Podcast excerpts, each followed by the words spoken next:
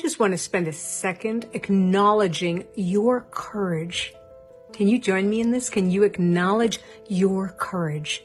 You know, those of us who are on a self-growth path, personal development, spirituality, creating the work you love, your life you love, whatever it is, those of us who are conscious, we are so courageous. It's much easier to complain. We'd have a lot more friends too, by the way. If we just complained and we didn't uh, look at our lives and try to be mindful, you know, we might fit in more. But oh my God, it's so courageous to dare to say there is something more for me and I want it. And I don't even know what I'm doing. And I don't know if I'm going to get there. And I don't even know what's real or what's not real. But I am daring this in my lifetime. I am listening to my inner voice in this lifetime. That is so courageous. You know somebody who needs to hear this? Please share it with them. Thank you for being courageous. I am so grateful to be sharing this journey with you.